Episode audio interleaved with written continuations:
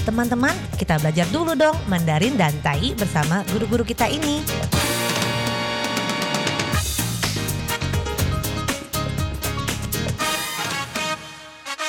Apa kabar? Tadjahau, saya Maria Sukamto. Tadjahau, saya Ronald. Tadjahau, apa kabar? Selamat berjumpa bersama kami berdua dalam kelas belajar bahasa Mandarin, Tai, dan juga bahasa Indonesia.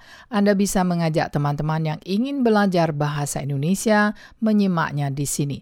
在这里呢，您也可以跟着一起学习印尼语。不过呢，不会没有关系哦。我们先学会发音。Jadi kalau Anda belum pernah belajar bahasa Mandarin atau Tai, tidak mengapa, jangan panik karena Anda mempelajari pengucapannya terlebih dahulu sebagai pemula akan lebih memperlancar Anda dalam mempelajari bahasa asing apa pun.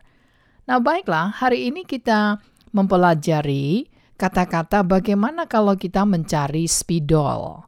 Nah, kita telah belajar tentang spidol, misalnya spidol untuk menggambar, spidol untuk menulis, dan juga spidol papan tulis putih. Sebab spidol untuk menulis, kadang kita untuk menulis di kertas, bukan di papan tulis. Dan kalau papan tulis untuk spidol biasanya berwarna putih, bukan warna hijau atau hitam. Sehingga kita mengatakannya sebagai spidol papan tulis putih, yaitu papan tulis putih, pai pan, pai adalah putih papan tulis putih adalah paipan. Jadi paipan, ma kepi. Spidol adalah ma kepi. Nah, bagaimanakah masih ingat? Ma kepi itu juga bisa ada persamaan katanya yaitu ci ipi. Ci ipi semuanya sama dengan marker pen atau spidol. Nah, sekarang bagaimanakah dengan jenis dari mata penanya. Dalam bahasa Inggris ada extra fine, extra fine, yang sangat runcing sekali. Nah, dalam Mandarinya apa untuk extra fine? 超细马克笔，超细马克笔，但佢是超级幼嘅马克笔，超级幼嘅马克笔。 Mari kita lihat kata cao di sini adalah ji super, ekstra. Ekstra bagaimana bagaimana ji itu ekstra atau super.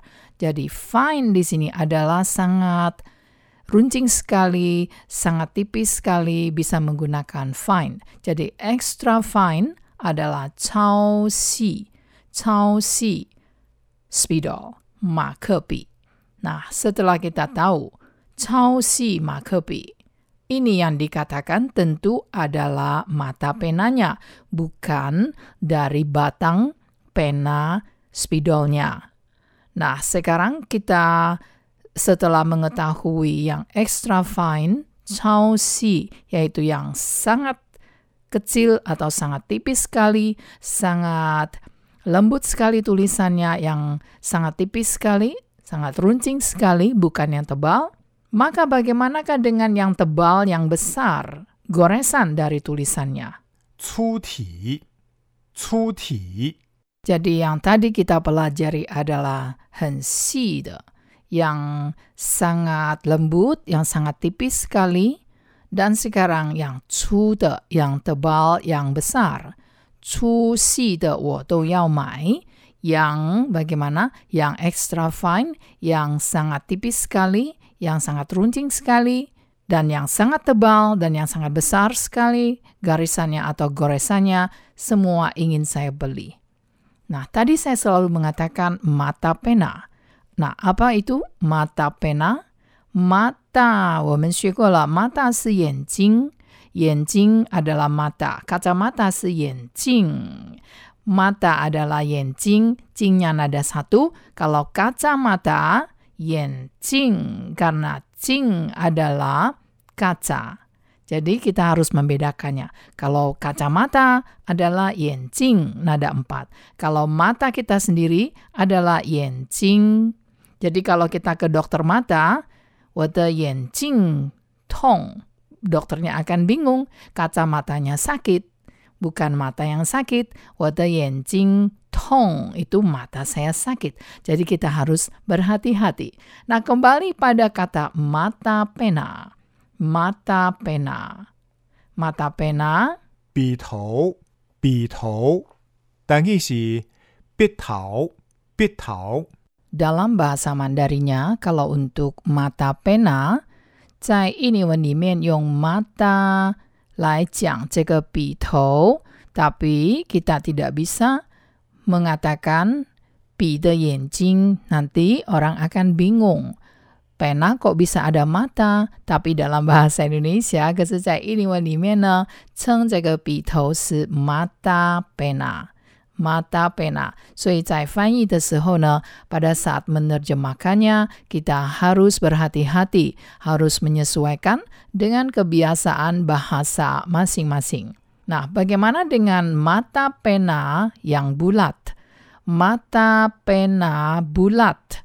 圆头，圆头， Mata pena bulat. 但系是圆头嘅，圆头嘅。 Mengetahui sebutan masing-masing akan sangat penting sekali dan bermanfaat sekali apabila kita ingin membeli pena dengan aneka ragam mata penanya agar jangan salah beli. Tapi kalau di toko-toko peralatan tulis yaitu toko alat tulis di Taiwan biasanya dipajang secara terbuka. Jadi Anda bisa mencari sendiri karena di pen itu ada tulisan Mandarin dan juga ada tulisan bahasa Inggrisnya, terutama kalau menunjukkan jenis mata penanya. Jadi Anda tidak perlu panik menjelaskan kepada penjualnya karena dibuat secara terbuka, bahkan Anda bisa mengetesnya dulu di atas kertas putih yang telah disediakan. Nah, bagaimana dengan mata pena runcing? 尖头，尖头， Mata pena runcing. 但系是尖头嘅，尖头嘅。 ada satu benda yang tidak boleh absen dan tidak boleh hilang, yaitu penutup spidol. Penutup spidol. Atau 有时候呢，就直接讲 tutup spidol。tutup spidol 比较口语一点。tutup 呢就是一个盖子，比如说关房门，关门 tutup pintu，关起来 tutup。 tokonya sudah tutup, 那个商店已经关了。Penutup spidol 或者是 tutup spidol 是什么呢？tutup spidol 笔盖，笔盖，或者 penutup spidol 但系是笔挂，笔挂。 Sebenarnya pikai atau pitkua ini berlaku untuk penutup atau tutup pen segala macam, tidak hanya spidol saja. Sebab dalam bahasa Indonesia 在印尼文里面呢，我们习惯讲那个笔的名称，比如说 spidol。那 dalam bahasa Mandarin atau Taiyi tidak mengatakan secara keseluruhan, semuanya dikatakan pi. Walaupun kita sedang mencari atau sedang menggunakan spidol, tetap kita mengatakan pi, tidak perlu mengatakan keseluruhannya.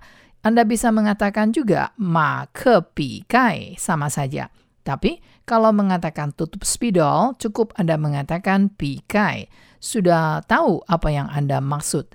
Jadi bisa Anda persingkat tutup spidol, pi kai. Atau ma ke pi kai. Jadi pi kai ini berlaku untuk semua tutup dari pen. Berlaku untuk semua tutup pen apa pun. Nah, kita jumpa lagi di lain kesempatan. 好，我们下次见喽，三百军吧。